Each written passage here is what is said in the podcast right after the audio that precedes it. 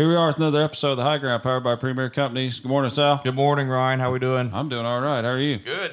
We have all kind of guests in the house Yeah, we do. So we have Heather VonDielingen and Katie Martin. So we'll get into appropriate introductions momentarily and what you guys are here to talk to us about. But uh, we're going to start the episode with our question of the day. So this will be fun. I'm anxious to hear this out of both of you. So your question of the day is: If you had to sing karaoke right now, what song would you pick? I was and then born- sing four bars of it. Oh wow! I'm kidding. I'm kidding. I can't carry a tune in a bucket, but I would sing uh, John Mellencamp. I was born in a small town. Nice. Oh, Okay. Yeah. little All right. throwback. Little throwback, and you know I've kind of lived Right different here, places Seymour, across Indiana. the country. But yeah, it, when I moved away, people asked where I was from, and I said, "Well, Seymour, John Mellencamp, small town." So it's kind of been what I've referenced over the years. That's like so 80s. now it's Yeah. now it's just Seymour, Indiana. Now it's home Seymour. of Heather Von Dilligan and right? John Mellencamp. And John Mellencamp. sure, sure. and Premier Ag. right. and Premier Ag. Absolutely. Katie, mm, So I thought I would give a good laugh to my brother. When he was in high school, b- he played baseball, and you know, the boys all have walkout songs. Sure. All of his friends had rap songs and whatever was popular at that time. And he did Salt-N-Pepa Push It. And so that's what I'm going to pick. I- Okay. after hearing that all those times, I could sing it. I don't know that all of our audience.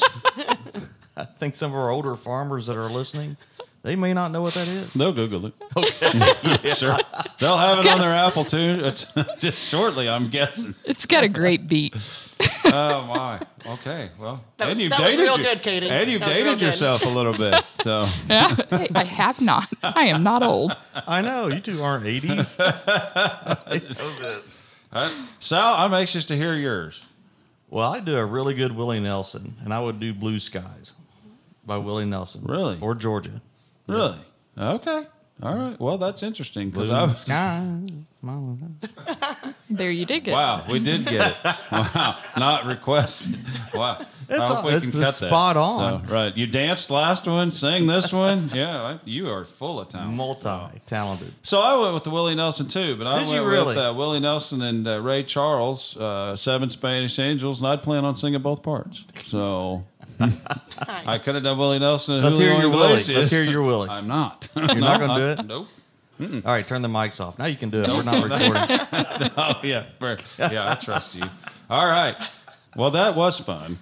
That was that was a good. That was a better one than we've had. So, all right, Heather, your story and what led you to be a 4-H educator. And if you've not seen some of our podcasts here lately, I've just sort of been throwing it to the guests and said, just 4-H, tell- go. Yeah, sounds good. Okay. Tell us what you do. Sounds good. I guess my path that led me to 4-H was um, education. Always has been a big part of my life, and I always thought since I was in second grade I wanted to be a teacher. And so, um, grew up here, went to Immanuel, graduated from Seymour High School, and went on to get my um, elementary edu- education degree. And I taught um, second grade actually in San Francisco, California, for almost eight Oh my years. gosh. Yeah, did you not know that? No, for eight years. Yeah. Wow. Grant brought me back. So there you go. Um, so we, um, yeah, I went to college in Michigan and thought I'll just go anywhere. And I didn't realize San Francisco was going to be the anywhere I was going to go. And um, was teaching out there. Absolutely loved it. I love education. Um, but about year five, I got the itch to kind of make a bigger impact. I felt like I could use my skills in a, in a different way um, than being a classroom teacher. So I went back, got my master's degree in educational um, leadership and administration, thinking maybe I wanted to be a principal one day. Um, so finished up my master's degree and um, it's kind of when I reconnected with Grant. He works here at Premier Companies and was looking to move back to the area. About that time, there weren't really any principal openings, and the former 4-H educator said, "Heather, I think you need to apply for that 4-H educator job. I think that would fit right in perfectly with your um, background in education." And so um, that's what I did. I came home for the fair that year because I think in since you know my 36 37 I, no i'm 38 i guess can you cut that out Her, her husband just poked his head in. We could have asked him and see what he. He I would've know you could have could have asked him. Um, anyways, I think I've missed a Jackson County Fair one time. Even when I lived in California, I always made it a priority come to come home for the fair. Um, I was home that year and um, visited the fair. I Didn't even know there wasn't a 4-H educator at the time, and the position was vacant. And was told about a week afterwards. Went back to California, and that's what I did. I applied and um, moved back that year um, in December and started in um, January of 2016 in the 4 H educator role. Um, I've just always believed in education and giving youth opportunities. What I really like about the 4 H program is youth get to explore their passions. So somebody's not telling them, like, you have to learn about swine or you have to learn about sewing. Really, the kids get to choose that um, and they really get to follow their passions. So I've always had an interest in education. Um, I never thought I'd leave the classroom. I was a Lutheran school teacher, thought I would do that my entire life or be a principal, but um, I've really found a home within Purdue Extension and I, I really enjoy it giving youth those opportunities outside of the formal education setting. Great. So Yeah. Purdue Extension, explain um, explain the relationship uh, to agri- to agriculture of the Purdue Extension Service. Yeah, um, great question. So, um, the Purdue Extension Service is actually part of a larger organization called the Cooperative Extension Service. And so, this actually dates all the way back to the 1800s with Abraham Lincoln. Um, and there was an act of Congress that said, you know, we will always. Um, you know, there'll always be funding for agriculture and engineering education um, throughout the United States, and that's um, kind of what started the land grant university system. Um, some federal lands were um, sold to have funds to be able to start those um, universities. And so in Purdue or in Indiana, Purdue is our land grant institution. And so our goal through the Cooperative Extension Service is to bring the research happening at the university level and translate for that for lo- to local residents. Um, not everybody can go to Purdue or another land grant institution to receive a four-year degree. So that's our goal is to bring that education to local residents. Um, so that's how the 4-H program was born too. Um, in the in the 1900s, early 1900s, farmers at the time were a little hesitant on the new research coming out of the universities, so they thought, well, we'll start some corn clubs and tomato clubs and teach the kids about the new research coming out of the universities, and that's how the, really the 4-H program was born. Interesting. In in 4-H uh, for our listeners that may be in San Francisco or somewhere where they where they don't have a 4-H program, tell us uh, and to a five year old, how would you explain? Not necessarily a five year old like we had our question today, but Yeah. to someone that's not familiar with 4-H program, um, what is it and how has it evolved? Yeah, definitely. Great question. So, um, 4 H is actually the largest youth development organization in the United States. And so, um, there's really, it, it looks different in every single state as well. I was on a call yesterday actually with somebody from Colorado and um, her 4 H program and just talking about the ways, you know, it was similar and different to ours. But it, it truly is a youth development program where youth have the opportunity to um, really lean into their passions and something that they're interested in and kind of hone in on those skills. So our program is really driven by the essential elements of positive youth development and one of those is mastery. So, you know, a, a kid might start out in 3rd grade um, learning a skill by the time he's he or she has graduated and has gone through, you know, 4-H for potentially all 10 years, they've really mastered those skills that can could then turn into a potential um, career option. Um, so really, I know a lot of people think when you hear 4-H, it's it's cows and cooking, but um, really, um, what I believe the projects in 4-H, the project's actually the kid, not the project that they're taking, because we're trying to develop those life skills. It's really a life skill building program. That was well Yeah. put. Yeah. Thanks. That's that's what we try to do. We try to um, you know get youth to explore their passions that could potentially turn into a, a career path or even just maybe a hobby when they grow up. Okay. Well, Katie, Premier Ag does a little supporting of 4-H. We Why don't you, why don't you talk about that just a little bit? Yeah. So um, actually, we'll we'll just talk about this year. So Yeah, that's um, exciting. yeah. So Premier has made um, a decision to invest hundred thousand dollars into local 4-H in Southern Indiana in the counties in which we serve, um, our trade area. And Heather actually, I've worked with her and the Indiana um, 4-H Foundation to work with educators, I guess, to, to put us in, in touch with educators. So it kind of bridged that gap of between Premier and the educator in each county. How can we work with your county? How can we work with them best? And how can we impact the most children um, in 4 H in your county? Yeah, and that gift has truly been transformational um, for Southern Indiana. Um, Jackson County's been a recipient of those funds for the past couple of years, and just the improvements we've been able to make and the educational resources we've been able to bring to our kids have impacted now over several thousands of kids. I'm anxious really for the reports that are going to come in this year um, because people are excited about this. I've had a few people reach out to me even the last couple of weeks and said, "Are there is the premier gift ready yet? Are we ready to apply for those gift funds to be able to make an impact?" So educators are really thinking about ways they can, you know, transform their program because of the gift. And I know, you know, Premier Ag, you're looking to raise up that next generation of agribusiness leaders. So we just we truly appreciate this gift. It's been a pleasure to work with Katie um, the past couple of years on this. So how do they get it? so there is an application process. So um, that starts um, in September.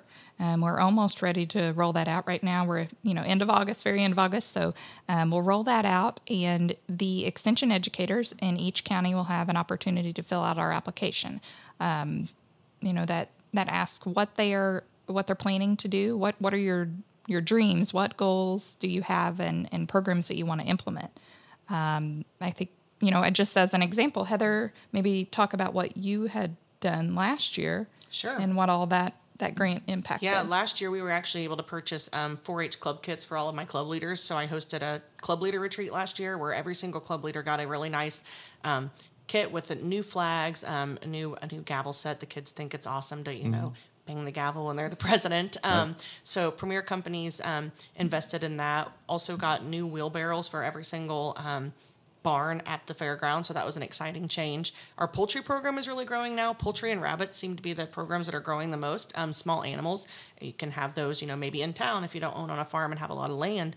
Um, and so we were able to buy um, new poultry cages last year as well. Um, so this year, I, I already have a, a committee that's reached out to me and said, "I have an idea for the um, the premier gift this year. Can we talk?" And so um, I think that the um, the gift is really kind of been advertised and has been shared and our volunteers now are thinking about ways that they can maybe tap into some of those resources to give the kids in their club some educational opportunities. Um, so that's been some of the things that you know we've done in jackson county um, to promote that education. Um, i know monroe county for example they have an awesome drone program and that is through the gift from, from premier companies. Just a couple weeks ago i saw you know fields being sprayed by drones. Who would have thought we would we would see that day? sure. and so um, just the fact that premier is making that investment um, to raise up these future leaders is is awesome.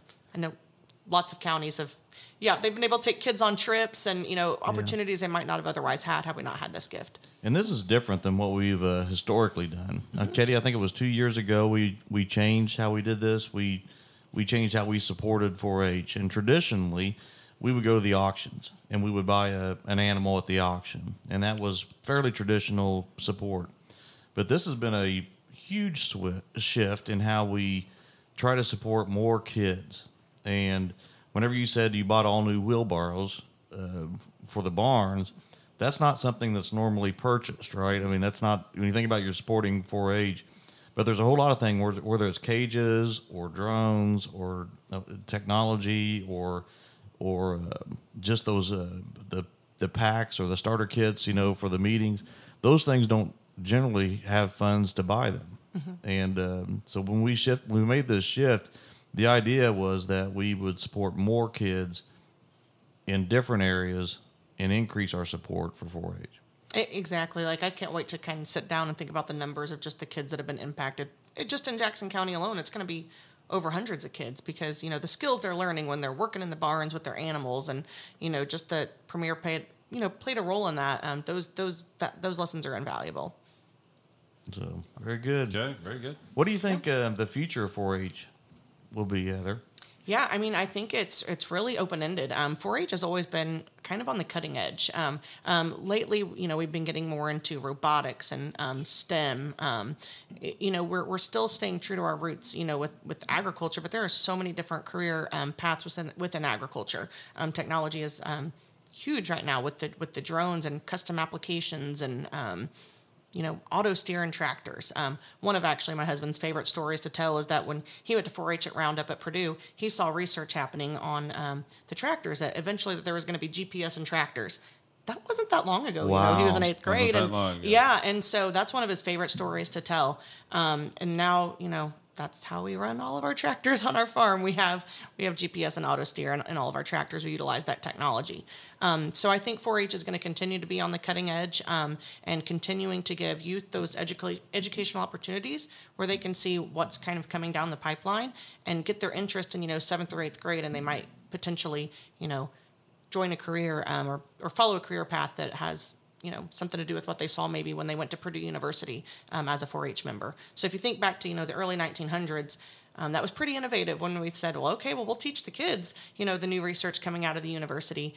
Um, we've always been on the cutting edge, and I think we're going to continue to be. Um, and we're really expanding, you know, programs. 4-H is really for everybody. Um, as I said earlier, the project is the kid, and so you can develop life skills through any type of project, whether that be um, you know, the tractor driving project. We actually have a, you know, a tractor tractor club, um, or, or whether that's sewing, STEM. Um, we also have a new program um, specifically specifically for our Latino um, youth in Jackson County called Juntos 4-H, and that's expanding across the state as well. And so it's all about giving um, youth education and access and opportunity.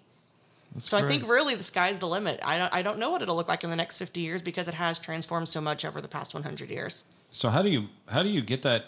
How do you get kids interested? I mean, how do you get the message to them? There might be a child sitting out there saying, "I don't have any idea how to get involved in that. I don't have animals. I don't live in a I don't live on a farm." So how does that message get delivered to them? Yeah, great question. So actually, well, Victoria Kane, she's our new program assistant. She's helping to organize a um, a 4-H open house this year. So we're going to have that at um, Brownstown Elementary School in the fall, um, and we'll send out flyers to all of the schools once we have everything finalized. And so that's one way that they can get a small taste of what 4-H has to offer. Um, Victoria's already been able to recruit some of our committee members. Our swine committee is going to be grilling out.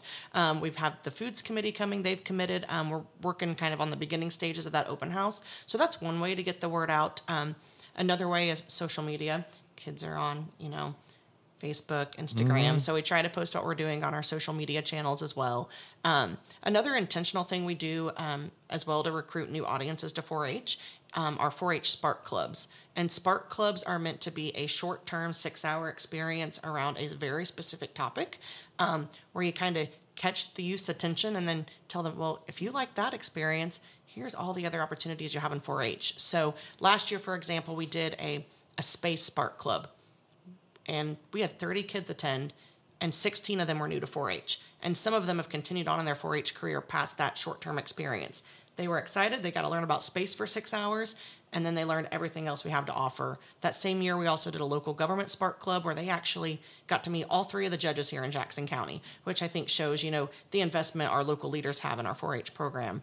Um, and we did a local food spark club as well. So we actually through a program i was in last year i met a food science specialist at purdue. And she actually zoomed in with the kids that day and did a lesson on microbiology. She sent petri dishes to my office and she was on zoom and the kids were able to actually connect with um, you know this professor at purdue university. So those spark clubs are one way we try to recruit um, new youth. Um, this year this summer we, we did a nature camp so we were at muscatatuck um, wildlife refuge and that was something all three educators in my office collaborated on um, and it was a 4-h spark club and we're hoping that some of those kids then continue on in their 4-h experience once they kind of get a small taste of what's what, what we have to offer they're really kind of intrigued by everything else once they learn more about the program so we try to do a lot of creative Yeah. ways things that's- to, that's to good. reach out to our kids I think it's neat. That, I mean, where would a kid go to learn how to drive a tractor, right? right And uh, that's not something that everybody has. And I had a, a young man in the county, and he had Mm-hmm. told me that he never had driven a tractor.